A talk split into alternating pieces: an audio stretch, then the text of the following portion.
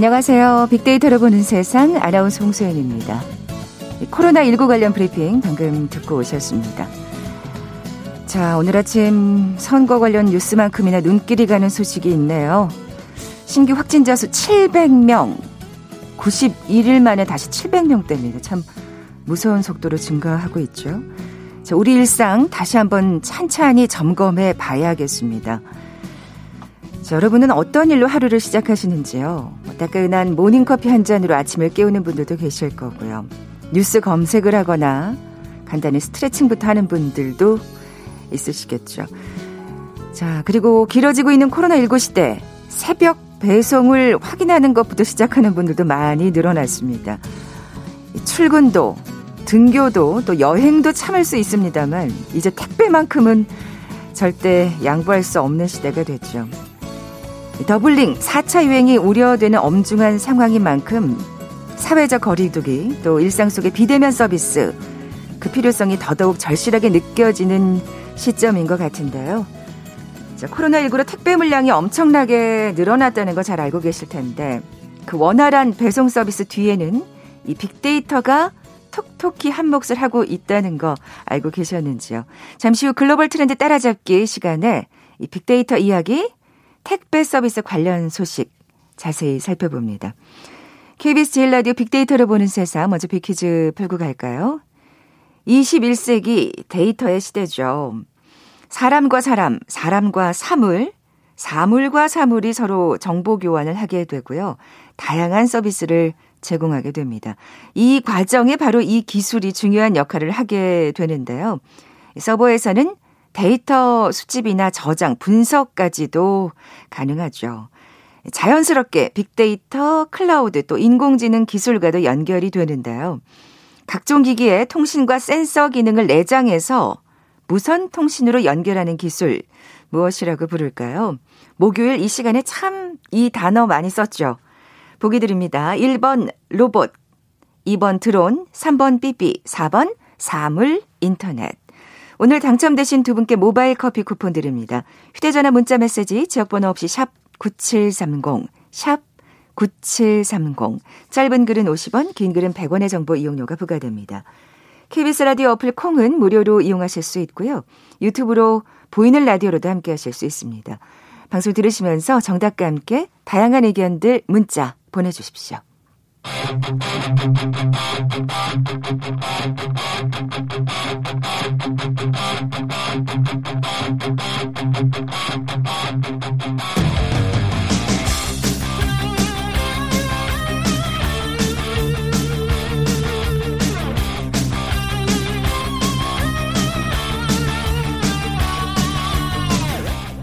네, 궁금했던 ICT 분야의 다양한 소식들 재미있고 알기 쉽게 풀어드리는 시간이죠. 글로벌 트렌드 따라잡기. 한국인사이트 연구소 김덕진 부소장 또 서동환 연구원 나와 계세요. 안녕하세요. 네, 안녕하세요. 반갑습니다. 네, 안녕하세요. 네. 자, 먼저 우리 빅데맨 서동환 연구원님. 네. 오늘은 앞서 예고해 드린 대로 이 택배 서비스 관련 음. 빅데이터 사례를 소개해 주신다고요. 네, 맞습니다. 오늘 소개해 드릴 업체는 리얼 물류 기업인데요. 이 업체는 IoT, 사물 인터넷이라고도 하죠. 그리고 뭐 IT 기술들을 접목을 해서 뭐 물류 대행이라던가 컨설팅, 택배 등 다양한 업무를 수행하는 그런 업체라고 보시면 되겠습니다. 네. 빅퀴즈 정답이 나와버렸네요. 아니 이것 중에 뭔가 있, 긴 한데요. 이제 저희가 정확하게 말씀은 드리지 네, 뭐, 않았으니까 뭐, 네, 잘 찾아보시면 아마도 대체 제가 이따가 그걸 힌트로 드리려고 아, 그랬는데 아, 먼저 이렇게 MC님께서 얘기를 하시면 아 참 안타깝습니다. 아니, 우린 네. 친절한 우리 비키즈는 친절한. 아, 그럼요. 예, 목요일은 원래 힌트 요정이 등장해서 이제 거의 뭐 떠먹여 드리는 날인데. 그럼요. 우리 김덕장 부소장님이 힌트 네. 요정이시고. 그러니까 우리 MC님께서 오늘 또 더 떠먹여 주시네요. 네, 많은 분들이 문자 보내주셨으면 좋겠습니다. 네. 자, 그러면 이 택배의 어느 부분에서 이 빅데이터를 이용한 건지 어디에 IT 기술이 접목된 거예요? 네, 그 제가 말씀드린 대로 이 업체가 되게 다양한 업무를 하는데 택배에서 이제 빅데이터를 이용을 했어요. 요즘 택배 아마 다들 정말 많이 시키시잖아요. 어, 진짜 많이 시켜요. 네, 저도 요즘 되게 많이 시키고 있는데 그런데 이제 뭐 최근에 이제 지속적으로 이커머스 시장이 성장을 하고 있었는데 네. 코로나로 인해서 이제 더 성장이 가속화되고 있죠. 그러니까 실제로 이제 통계청 자료에 따르면은 이커머스 시장이 2018년도에는 약 114조 원, 그리고 2020년에는 약 161조 원을 기록을 했고 이게 올해는 이게 188조 원까지 성장을 할 것이다라는 전망이 있는데요. 이게 뭐 이커머스 시장이 성장을 하면 당연히 중요해지는 게 바로 택배겠죠. 그럼요. 네. 예, 이것도 진짜 바로바로 바로 요즘 근데 그래서 이제 택배 하시는 분들이 좀 힘드신 그렇죠, 애로사항이 그렇죠. 있습니다만 정말 편리해요. 네, 맞아요. 예. 네. 그리고 실제로 통계를 보면은 국가 물류 통합 정보센터 자료에 의하면 2020년에 국내 택배 시장의 총 매출이 무려 7조 4,900억 원으로 음. 이게 전년 대비 18.4% 아. 성장한 수치라고 하고요. 이렇게 택배가 이제 계속 주문이 늘어나고 있는데 어, 최근 배송 트렌드가 이게 배송 시간을 줄이는 거잖아요. 음, 그렇죠. 뭐 속도 경쟁이 치열해지면서 예전에는 뭐 한 2, 3일 걸려도 그렇게 뭐 이상하지 않았는데 그럼요. 기다릴 수 있었는데 요즘에는 뭐 하루면 온다던가 심지어는 뭐 당일 배송을 해주는데도 많이 생겼죠. 아 이게 너무 경쟁이 치열해져가지고. 근데 참 말씀하셨지만 사람이 참 습관이라는 게 무서운 게 아, 이제 하루 만에 받다 보면 그게 기본이 되니까 이틀도 되게 늦게 느껴지지 않으세요? 한 2, 3일 됐는데 네. 왜안 와? 이렇게 그러니까요. 당연한 반응이 나오고 말이죠. 네. 예. 그렇죠. 이렇게 막 택배 근로자분들이 이제 업무량은 늘어나는데 네네. 이게 또 빨리빨리 해야 되니까 이제 현장 업무 강도는 아무래도 더 배로 음. 늘어나겠죠. 그러다 보니까 뭐 실수도 발생할 수도 있고 이게 뭐 산업재해로 연결되는 아유, 경우도 그러니까. 있고 많은 분들이 사망하셨잖아요. 네. 그래서 이런 경우에 이런 상황에 그 효율적으로 이제 인력 배치를 하면은 그래도 이제 업무를 분산을 시킬 수 있을 텐데 이게 뭐 택배라는 게 업무 특성상 매일 배송량도 다르고 근데 이거를 뭐 정확하게 예측을 하기가 어려우니까 그렇죠? 예. 어, 이거를 효율적인 인원 배치가 어려웠던 거죠. 특히나 이런 좀 오늘 소개해드릴 업체 같은 좀 중소 물류기업 같은 경우에는 어, 사람의 직감과 뭐 경험에 의존을 해서 업무를 진행을 해와가지고 어, 이런 문제에서 벗어나기가 어려웠던 음. 겁니다. 근데 효율적인 인원 배치에 지금 빅데이터를 이용했다 지금 그런 얘기인가요? 네, 뭐 그뿐만 아니라 예, 예. 정확한 주문량 예측을 바탕으로 뭐 차량 배차라던가 아니면 뭐 적재 위치 최적화 등 뭐 다양한 목표를 달성을 하고자 했는데 음. 네, 네. 이게 뭐 적재 위치 최적화가 무슨 말이냐면은 이제 배송을 할 때 보통 같은 지역이나 같은 동네에 물건들을 한 번에 배송을 하잖아요. 그렇죠. 음.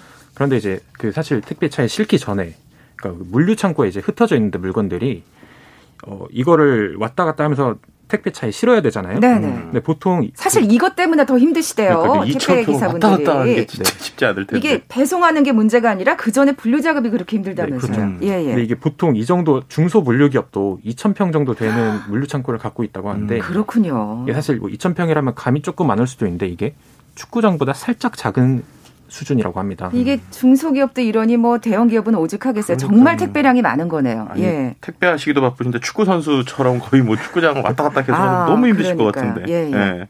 네, 그러니까 이거를 왔다 갔다 하려면 이제 뭐 노동력도 많이 들고 시간도 음. 많이 들고 하니까 음. 이거를 어떻게 처음부터 이제 물건을 효율적으로 보관을 해야 할 수 있을까 아. 이거를 계산을 한 거예요. 그게 적재 위치라는 말씀이시죠? 네, 맞습니다. 네. 또 이거를 위해서 일단 우선적으로 돼야 되는 게 정확한 주문량 예측이 가장 중요한데요. 네네. 어, 이 업체는 그동안 쌓아둔 데이터를 적용할 수 있는 인공지능 기반의 창고 관리 시스템을 만들었습니다. 음. 어, 이제 주문량 예측을 하기 위해서 그동안 본인들이 쌓아둔 물류 데이터라던가 어, 아니면은 그 사람들의 소비 패턴을 분석을 하기 위해서 검색 포털 사이트, 뭐 초록창 같은 곳 있죠. 그런 곳에 이제 검색어 트렌드 데이터, 어. 그다음에 뭐 공공 데이터 등 뭐 이용할 수 있는 다양한 데이터들을 다 이용을 해가지고 음. 시스템을 구축을 했다고 해요. 야, 굉장히 그러니까 많은 정보를 지금 취합을 했네요. 네, 예. 사실 제가 지금까지 소개해드린 그 사례들은 보통 이제 자, 자신들의 데이터만 이용을 한다거나, 그렇죠. 아니면 뭐 소셜 데이터만 이용을 한다거나 이랬는데 이 업체는 굉장히 다양한 어. 데이터들을 이용을 한 거죠. 그래서 결과가 어떻게 됐습니까? 네, 이렇게 만들어진 인공지능 기반의 창고 관리 시스템을 한 달간 현장에서 테스트를 해봤는데요. 이게 사람의 경험에 의존했을 때보다 훨씬 더 높은 음. 정확도를 보였다고 합니다. 그러니까 여기서 높은 정확도란 말은 어, 주문량 예측에 큰 성과를 보였다는 뜻이고, 예, 예. 어, 그 결과로 한 달간 약 2,300만 원 이상의 비용 절감 효과가 있었고, 음. 그다음에 그 예측을 정확히 하다 보니까 현장 노동자분들의 업무가 음. 효율적으로 이제 분산이 되면서 네네. 네. 노동 환경을 개선을 할 수가 있었고 그다음에 뭐 화물 운송 차량 배차까지 효과적으로 그렇겠죠. 달성할 수 있었다고 합니다. 당일 출고량이 예측이 가능해지면 이 배차까지도 사실은 쉽게 또 그럼요. 결정할 수 있는 거잖아요. 그러니까 이게 비용적인 면도 비용적인 거지만 현장 노동자분들의 업무가 효율적으로 그러니까요. 분산시키는 이게 정말 중요한 거거든요. 왜냐하면 기존에도 택배 요금에서 계속 이슈가 되는 게 그분들이 상하차하고 택배 나누는 것들에 대해서 비용이 제대로 책정되지 않는다는 건데 음, 음. 그걸 구조적으로 해결할 수 없다면 이런 빅데이터 기법을 통해서 최소한 그들의 필요 없는 일들은 줄여드릴 수 있는데 그런 부분에서 좀 잘 적용된 사례라고도 볼 수 있을 것 같습니다. 계속해서 이 택배 하시는 분들의 음. 어떤 그 업무 환경을 개선해야 된다 뭐 이런 맞아요, 얘기를 맞아요. 하고 있는데 음. 정말 이 빅데이터가 굉장히 좋은 역할을 할 수 있을 것 같아요. 그러니까요. 이런 작은 네. 물류 창구뿐만 아니라 네. 우리가 알고 있는 최근에 뭐 신선식품 뭐 혹은 뭐 마켓컬리 쿠팡 이런 대부분의 기업들이 왜 IT를 기반으로 물류가 되는지가 바로 여기에 답이 있는 건데요. 아. 그러니까 이 지금 설명드린 사례 외에도 그들은 또 그들의 나름의 알고리즘이나 데이터를 가지고 그런 식의 물류 창고를 효율화하는 작업들을 계속 데이터 기반으로 하고 있다라고 이해하시면 좋을 것 같습니다. 네. 뭐 자기네들 안에서의 그 데이터도 그렇지만 네. 아까 말씀하신 대로 이 무슨 검색 포털 사이트라든지 음. 그런 공공 데이터까지 전방위적으로 확대했다는 건 진짜 의미가 있는 것 같아요. 그러니까요. 확실히 예. 트렌드를 보고 그다음에 내부 데이터, 외부 데이터를 합쳤을 그러니까요. 때 뭔가 어. 의미 있는 결과들을 내는 뭐 이런 사례라고 볼 수 있을 것 같네요. 네. 정말 오늘 의미 있고 흥미로운 사례였어요. 우리 빅데맨 서동환 연구원님 수고하셨습니다. 네, 감사합니다. 자, 이번엔 우리 부소장님 차례인데 네. 어, 우리 추억을 소환하는 어떤 키워드네요. 제가 제가 키워드 세 개만 한번 던져 볼게요. 네. 국민 SNS, 그다음 미니 홈피 그리고 도토리. 딱 떠오르는 게 있으신가요? 그러니까 사실 저는 이걸 하지는 않았는데. 아, 네. 우리 서동환 연구원님은 좀 하셨나요? 아, 저는 많이 했죠, 굉장히. 아, 아. 역시 즐기시고 혹시 거기에 옛날에 뭐 얼짱 사진들, 뭐 캠 사진들 막 다 모여 있으신 거 아니세요? 아 그리고 BGM도 올리고 막 그죠? 친구들이 이제 선물도 많이 해주고 그랬죠. 아. BGM. 맞아요. 그 추억의 노래만 들어도 아 그때 감성이 떠오른다, 감성이 떠오른다 이러시는 분도 있을 것 같은데. 아니 저는 사실 네. 우리 빅데맨 서동환 연구원님이 굉장히 어린 줄 알았는데 갑자기 뭔가 뭔가 이렇게 같은 시대를 살았다는 왜 이렇게 위안감이 들죠? 아, 그럼요. 예. 원래 이게 중2병과 관련된 컨텐츠도 많이 있잖아요. 그러니까 음. 이런 거를 대학생이 돼서 중2병 컨텐츠를 쓸 수도 있지만 정말 중학교 2학년이 중2병 컨텐츠를 뭐 쓰지 않았을까 뭐 이런 생각도 드는데 뭐. 어쨌든 싸이월드는 한때 대세였습니다. 맞습니다. 예, 저희가 예. 지금까지 얘기한 게 바로 싸이월드죠. 예. 그래서 싸이월드에 대한 이야기를 해보려고 하는데 싸이월드가 다시 돌아온다라는 이야기가 좀 있어서 좀 전해드리려고 합니다. 아니 없어진다고 하지 않았어 있었어요? 그러니까 제가 느린 건가요? 지금? 아니요, 이 네. 싸이월드가 항상 말씀하신 대로 없어진다, 돌아온다, 이거 있다, 없다, 막 계속 얘기가 있었거든요. 네네. 네. 근데 지금 보면은 그래도 결론적으로는 다시 컴백할 것 같습니다. 야, 근데 그럼 음. 싸이월드에 그 많은 그 사진을 저장했던 분들은 진짜 아, 반가운 그럼요. 소식인데요. 네, 그게 예. 반가울지 아니면 헉 나의 흑역사가 돌아오는 거 아니야? 이렇게 생각하시는 분들이 있을지 참 여러 가지가 있는데요. 일단 좀 개요를 좀 말씀드리면 네네. 네. 이게 그러니까 그 말씀하셨던 것처럼 기존의 싸이월드 회사가 뭐라고 하냐 계속 지속되는 건 아니에요. 아. 뭐냐면 원래 기존의 회사의 소유주였던 전재한 싸이월드 대표가 한번 운영권을 가져왔습니다. 근데 그것을 가지고 뭔가 운영하려고 했는데 어, 생각처럼 잘 되지 않아서 그랬었죠. 뭐 그다음에 뭐 이런 직원들의 임금도 밀리고 막 음, 여러 가지 맞아요. 이슈가 있었는데요.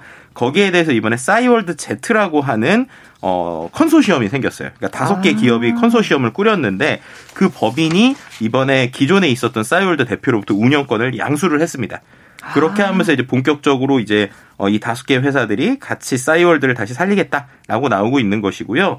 근데 이제 한 가지 좀 거기서 좀 긍정적으로 볼 수 있는 건 그냥 살리겠다가 아니라 기존에 그럼 데이터를 누가 들고 있었느냐? SK에서 들고 있었어요. SK텔레콤에서. 음, 왜냐하면 싸이월드가 과거에 SK컴즈라고 하는 SK 그 연관사가 관련사가 어, 회사를 인수해서 운영을 했었거든요. 근데 그 데이터 자체는 SK에 가지고 있었는데 어. 이번에 이렇게 되면서 이 다섯 개 기업이 컨소를 한 싸이월드 Z라는 회사에게 어, 관련 데이터나 어, 서버 접속을 가능하게 열어줬습니다. 그래서 아, 1년 5개월 만에 일단 싸이월드 서버 접속이 가능해진 상황이고요. 이 싸이월드 Z는 이것을 기반으로 해서 어, 오는 5월에 모바일 서비스를 다시 오픈하겠다라고 얘기하고 있는 상황입니다. 어쨌든 SKT가 협력을 함으로 인해서 이제 또 다시 새롭게 시작이 되는 것 같은데. 그렇죠. 아까 그 흑역사라고 우스갯소리도 하셨습니다만 네. 데이터가 남아 있느냐가 제일 궁금한 거잖아요. 그러니까요. 이게 항상 그 전에 이제 복귀하겠다부터도 계속 항상 일종의 떡밥처럼 계속 이게 맞느냐 틀리느냐 얘기가 있었거든요. 근데 결론적으로 말씀을 드리면 남아 있다고 합니다. 아. 예. 근데 이게 어느 수준으로 남아 있느냐? 고객 DB 180억 개가 그대로 보존이 돼 있대요. 그래서 사진 170억 장, 예, 음원 MP3 5억 3천만 개, 동영상 1억 5천만 개, 또 회원수 3,200만 명의 데이터가 보관되어 있다고 하고요. 이 데이터를 이번에 어, SK 컴즈 쪽에서부터 이제 싸이월드 Z라고 하는 새로 생기는 회사에서 이관받기로 했다. 아, 합의서까지 체결됐다라는 뉴스가 나온 상황입니다. 아. 그러면 그냥 예전 모습 그대로 받게 되는 건가요? 그러니까 이게 네. 이제 제일 궁금하실 거예요. 왜냐하면 우리가 미니홈피라고 하는 시절이 과거로 치면은 PC 시절, 그러니까 우리가 컴퓨터로 접속하는 시절이에요. 네. 그러다 보니까 스마트폰이나 모바일에 어떠한 서비스가 존재하지는 않는 상황이거든요. 그래서 이거를 이번에 두 가지 버전으로 미니홈피를 만든다고 그래요. 그러니까 그래요. 번, 네. 뭔가 사실은 이 싸이월드도 업그레이드가 돼야 맞습니다. 살아남을 수 있겠죠. 네, 그래서 예. 첫 번째는 기존에 있던 미니홈피를 어, 모바일에 최적화돼서 고화질 해상도에 깨지지 않게 예쁘게 만드는 게 있고요. 두 번째는 최근에 가장 핵심되고 이슈가 되는 키워드 중에 하나 바로 메타버스라고 하는 키워드가 있습니다. 야. 네, 메타버스라는 게 뭐 간단하게 설명드리면 이제 가상 세계를 의미하는 meta 그리고 어떤 그걸 뛰어 뛰어넘는다는 걸 표현하는 meta 그리고 우주 현실 세계를 universe의 합성어거든요. 예, 우리가 그러니까, 뭐 이번 네. 이 목요일 시간에 참 메타버스에 대해서 여러 번 그렇죠. 얘기를 했었고요. 맞습니다. 사실 이제 이 메타버스가 이제 게임 세계를 넘어서서 여기저기에서 지금 접목이 되고 있잖아요. 네. 그래서 이제 두 가지 버전이라는 게 첫 번째는 네. 기존에 있던 걸 예쁘게 만드는 거고 두 번째는 이런 어떤 그 가상의 현실의 세계를 적용을 해서 뭐 예를 들면 이 안에서 우리가 AR, VR 기기를 끼고 나 다른 사람의 뭐 미니 홈피를 방문한다거나 아니면은 싸이월드 미니미끼리 모여 있는 공간을 만들다거나 약간 이런 식으로 어떤 메타버스의 컨셉을 적용하겠다라고 지금 얘기하고 있는 상황이에요. 음. 그래서 이제 첫 번째 말씀드렸던 모바일 기반의 그 우리가 예쁘게 나오는 걸 먼저 만들고 그 다음에 올해 말까지 해가지고 이러한 증강현실이나 어떤 가상현실 기반의 싸이월드를 만들어서 그걸 통해서 어떤 새로운 컨셉이나 현실까지 뭐 보여주겠다라고 지금 얘기하고 있는 상황이라고 볼 수 있을 것 같습니다. 네, 그야말로 월드, 네. 새로운 싸이월드가 열리는 셈이네요. 음. 또 여러 가지 지금 뭐 미님이 얘기하시고 그러니까 아유 네. 뭐또 여기에 또 돈 많이 쓰시겠구나 막 이런 생각도 드는데 네. 참이 돈 하면은 이 우리 딱 떠오르는 그 아, 도토리. 그럼요. 아, 예. 그러니까요. 이게 도토리가 참 어떻게 보면 요즘에 가상화폐 얘기 많이 하지만 네, 네. 어떻게 보면 최초의 가상화폐다라고도 그렇죠, 그렇죠. 볼수 있을 예. 것 같아요. 근데 이게 실제 지금 잔액이 한 35억 정도 남아 있다고 해요. 아, 그래요? 네, 그러니까 그만큼 이제 우리가 못 돌려받은 도토리가 있는데 네네. 네. 이것도 이번에 환불을 해준다고 합니다. 그러니까는 어떻게 보면 이게 그들 입장에서 마케팅 비용이라고 생각이 되는 거죠. 아, 다시 도로 쓰시겠죠. 그렇죠. 그러니까 사람들이 이제 돌아오게 어떻게 보면 예, 예. 이것도 SK컴즈에서 받아서 싸이월드 제트가 한다고 하는데요. 음. 근데 여기서 이제 기존과 한 가지 달라지는 거 뭐냐? 어, 그 이후에 결제 수단을 기존의 도토리는 말씀드린 대로 그냥 일종의 뭐 암호화폐처럼 쓰지만 이게 변동이 있거나 이러진 않잖아요. 근데 이번에 아예 이거를 이른바 가상화폐, 그러니까는 어떤 비트코인처럼 아. 예, 비슷한 어떤 그 도토리 코인 이런 것들을 이번에 찍어낸다고 합니다. 아. 그럼 이렇게 되면은 이제 뭐 아직 뭐 정확한 내용은 나오지 않았지만 지금 얘기되고 있는 건 이걸 통해서 아까 말씀드린 메타버스 컨셉 있잖아요. 그러니까 예를 들면은 미니홈피 안에서 인터넷 강의를 듣는다거나 아니면 미니홈피 안에서 뭔가 실생활과 활, 연계되어 있는 활동을 한다거나 아니면은 뭐 그 안에서 누구의 미니홈필 들어가서 물건을 사면 그 물건이 나에게 택배로 온다거나 야 그런 식으로 야. 경제 개념을 넣겠다라고 하는 게 이제 그들의 어떤 그림이라고 볼 수 있을 것 같고요. 그래서 이러한 그 기존의 도토리가 약간 고정형으로 그냥 어떤 뭐 예를 들면 200원 주면은 도토리 하나였다면 그게 아니라 최근에 있는 코인 이코노미를 이제 활용을 해서 암호화폐 개념까지 넣겠다라고 야. 하고 있는 게 지금 싸이월드의 어, 지금 발표하고 있는 그림이라고 볼 수 있을 것 같습니다. 네, 그 안에서 이제 못할 게 없겠다는 생각이 드는데 또 네. 관련 업계들은 굉장히 촉각을 곤두세우고 있을 것 같습니다. 맞습니다. 잠시 라디오 정보센터 뉴스 듣고 나서 소식 계속 이어가죠.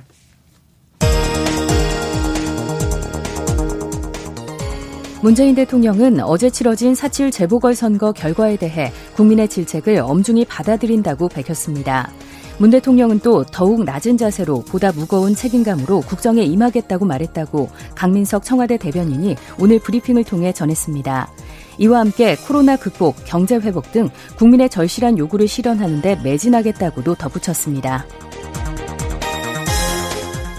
경찰이 한국토지주택공사 납품비리 의혹과 관련해 강제 수사에 나섰습니다. 서울경찰청 반부패 공공범죄 수사대는 오늘 오전부터 경남 진주시 LH 본사와 경기 화성, 용인, 남양주 등지에 있는 피의자 3명의 주거지, 납품업체 등 6개 곳에서 압수수색을 진행하고 있다고 밝혔습니다. 국토교통부와 한국도로공사가 탄소 배출량을 줄이기 위해 고속도로 자산 활용 태양광 발전 사업 모집 공고를 내일부터 시행한다고 밝혔습니다. 사업은 민간 사업자가 고속도로 유휴 부지에 태양광 발전 시설을 건설해 20년간 운영하고 운영 기간 중 부지 사용료를 한국도로공사에 내는 방식으로 이어, 이뤄집니다. SK 이노베이션과 LG 에너지 솔루션이 배터리 분쟁 관련 조 바이든 미국 대통령의 거부권 행사를 두고 자신들에게 유리한 결정이 나도록 매일같이 미 행정부를 상대로 로비전을 벌이고 있다고 블룸버그 통신이 보도했습니다. 미얀마 군경이 현지 시간 7일에도 군부 쿠데타를 규탄하는 시위대, 시위대에 무차별 총격을 가해 최소 20명이 숨지면서 누적 사망자 수가 600명을 넘어섰습니다. 지금까지 라디오 정보센터 조진주였습니다.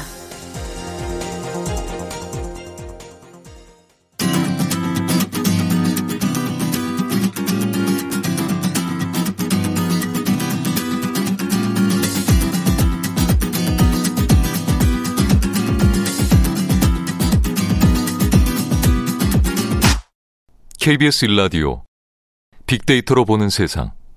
네, 글로벌 트렌드 따라잡기 함께하고 계신 지금 시각 11시 32분 향하고 있습니다. 김덕진 부소장님, 네. 빅퀴즈 다시 한번 내주세요. 네, 빅데이터 사례에 대해서 이야기 드렸는데, 뭐 클라우드 인공지능과도 연결돼 있는 이 기술을 맞춰주시면 됩니다. 연결하는 기술이죠. 뭐 사람과 사람 또는 사물과 사람, 뭐 사물과 사물을 연결하고 정보 교환을 하는 음. 것이고요. 기기에다가 이 통신 그리고 센서 기능이 합쳐져서 무선으로 연결되는 기술을 맞춰주시면 되고요. 강력한 힌트는 저희가 이미 답을 몇 번 얘기했다. 뭐 이렇게 얘기 드릴 수 있을 것 같습니다. 네, 힌트 내로 드렸고요. 보기는 1번 로봇, 2번 드론, 3번 삐삐, 4번 사물인터넷, Internet of Things IoT입니다. 네. 오늘 당첨되신 두 분께 모바일 커피 쿠폰 드립니다. 정답 아시는 분들 저희 빅데이터를 보는 세상 앞으로 지금 바로 문자 보내주십시오. 휴대전화 문자 메시지 지역번호 없이 샵 9730입니다. 짧은 글은 50원, 긴 글은 100원의 정보 이용료가 부과됩니다. 자, 오늘 추억의 미니 홈피 얘기 나누고 있는데 네. 지금 그 7460님께서 아이디랑 비번 다 잊어버렸는데 이거 어떻게 찾냐고 아, 핸드폰 번호도 바뀌었고 이메일도 바뀌었거든요 하셨어요. 아, 네. 이게 이제 아주 중요한 건데요. 그래서 지금 어, 안 그래도 관련돼서 부활한다니까 그 회사에도 아이디 찾기에 대한 문의가 지금 폭주하고 있다고 그래요. 아, 그렇겠죠. 네, 근데 서비스 개시가 되면 당연히 복구할 때 아이디 비밀번호 찾기 가능하고요. 그러니까 과거에 이미 어, 이 서비스가 어, 뭐 아이디 비밀번호 찾기를 하려면 안 됐었어요. 그게 왜 안 됐느냐? 말씀드린 것처럼 그 서버에 연결이 안 돼 있어서 음. 그 본인 인증하는 서버에 연결하는 것도 돈이거든요. 근데 그게 이제 연결이 안 돼 있었기 때문에 안 됐다고 보시면 될 것 같고요. 네네. 네. 아마 연결이 되면 지금 번호로도 예, 여러분들이 어차피 그 기본적인 개인 정보랑 연동이 있기 때문에 찾을 수 있으니까 걱정 마시라고 말씀드리고 싶습니다. 네, 잠시만 기다리시면 되겠다는 얘기고요. 네. 어. 지금 어, 앞서 얘기해 주신 대로라면은 이제 새로운 고객들을 이게 메타버스를 통해서 잡겠다는 지금 전략인 것 같아요. 그렇죠. 그러니까 이게 뭐 그림이 정말 나와봐야 알지만 그들이 생각한 대로만 되면은 약간 저는 기대할 수 있는 부분은 기존에 있었던 복고를 좋아하는, 그러니까 기존에 내 추억을 좋아하는 사람들은 기존 미니홈피 방식을 보고요. 그 다음에 이제 MZ라고 하는 친구들은 새로운 메타버스를 갖고 이제 그들이 놀 수 있는 공간을 만들어주는 거니까 이 안에서 이른바 이제 뉴트로 마케팅 혹은 뭐 heritage라고 하는 우리가 과거에 있던 유산을 가지고 하는 이런 마케팅 컨셉들이 충분히 가능하다고 볼 수 있을 것 같고요. 뭐 이들이 얘기하는 대로만 잘 되면 10대에서 한 4, 50대까지가 같이 소통할 수 있는 그렇게 되네요. 어, 이런 좀 고, 공간이 될 것이라고 볼 수 있을 것 같고 이게 이제 결국 유행이 돌고 도는 것처럼 어, 예전에 이 미니홈피는 나만의 공간이라고 하는 방이 명확했잖아요. 음. 근데 우리가 요즘에 쓰고 있는 페이스북이나 뭐 트위터나 이런 것들은 나의 공간이라기보다는 같이 하는 공간의 개념이 가깝잖아요. 소통을 많이 하죠. 네, 타임라인 기반이고 내 공간에 대해서는 별도 없는데 다시 나의 공간에 대해서 좀 욕심이 있는 어떤 10대들 혹은 아. 이 3, 40대들이 같이 뭔가 할 수 있는 새로운 컨셉으로 좀 가능하겠다라고도 볼 수 있을 것 같습니다. 또 워낙 요즘 레트로 열풍이 강하기 맞아요, 때문에 맞아요. 그 새로운 메타버스보다도 이 복고 서비스에 더 관심을 갖는 젊은이들이 있을지도 몰라요. 아, 그럼요. 아빠 어렸을 때 이런 사진 찍었어라고 보여줄 수 있겠네요. 아 민망하겠네요. 생각해 보니까. 사람들 반응이 어떤지 궁금해요. 정말 많이 있죠. 말씀드린 것처럼 누군가에겐 반갑고 누군가에겐 흑역사 지우느라 바쁘겠다. 오글거리는 중2병 흑역사도 당시엔 진심이었다. 뭐 이런 이제 어떤 내용들도 있고요. 어, 좋은 걸로는 예를 들면은 예전에 뭐 돌아가신 아빠가 보고 싶었는데 추억 속으로 가서 아, 볼수 있을 것 같다. 그런 소중한 사진들. 네, 뭐 남편과 예. 사별한 지 오래됐는데 뭐 복귀되면 그 휴대폰에도 지워졌던 사진을 그 서비스에 올려놨는데 볼 수 있어서 좋다. 뭐 이런 내용들도 있고요. 네, 한편으로는 이게 좀 사회적 문제가 될 수도 있다고 생각하는 건 예를 들면 이런 거예요. 학폭 가해자들이 올린 동영상 사진이 미니홈피에 남아 있을 거다. 그런 거 이제 찾아내자. 뭐 이런 것들이죠.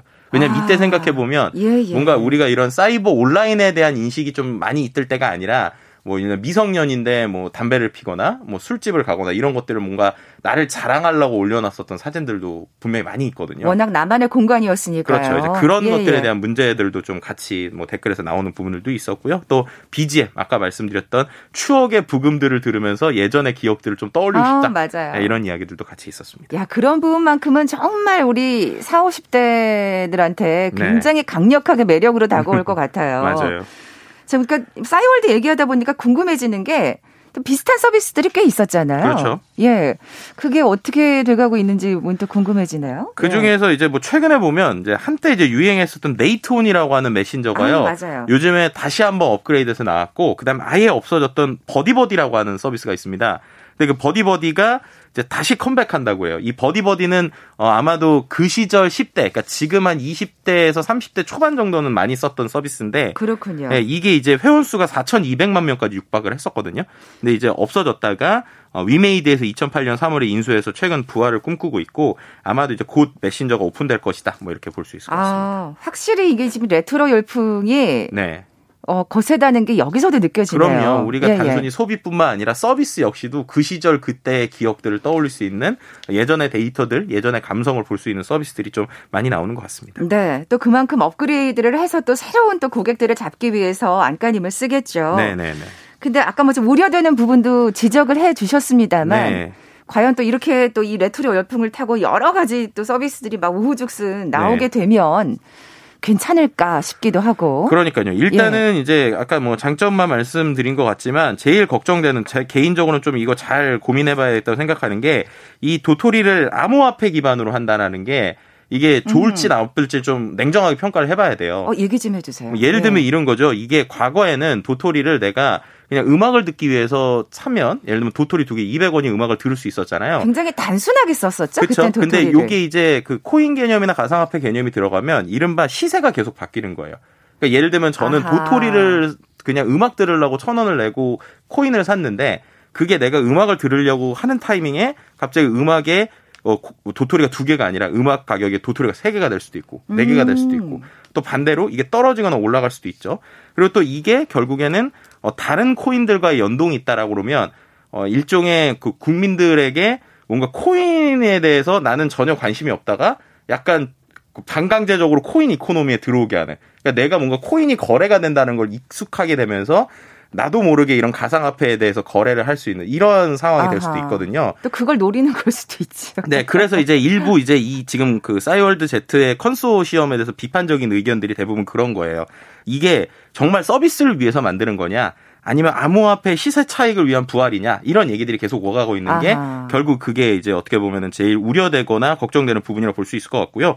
특히나 이제 뭔가 초반에 서비스가 등장하면 분명히 이제 서비스에 대해서 관심이 높으니까 뭔가 예를 들면은 시세가 확 올라갈 수도 있 는 상황이 있을 수 있단 말입니다. 음. 그러면은 뭔가 정말로 투자가 아니라 내가 이 서비스를 위해서 도토리를 사거나 서비스 때문에 뭔가를 사신 분들은 내가 원하는 가격에 내 서비스를 못 받는 뭐 이런 경우들도 생길 수 있기 때문에 피해가 있을 수도 있겠 네, 분명히 이 서비스 초반에 이러한 그 가상화폐를 대처하는 움직임들에 대해서 좀 고민을 해야 되는 필요성이 있을 것 같습니다. 좀 더 지켜봐야 되겠네요. 네. 예. 글로벌 트렌드 따라잡기 한국 인사이트 연구소 김덕진 부소장과 함께했습니다. 고맙습니다. 감사합니다. 오늘 빈퀴즈 정답은 4번 사물 인터넷이었죠. 모바일 커피 쿠폰 받으실 두 분입니다.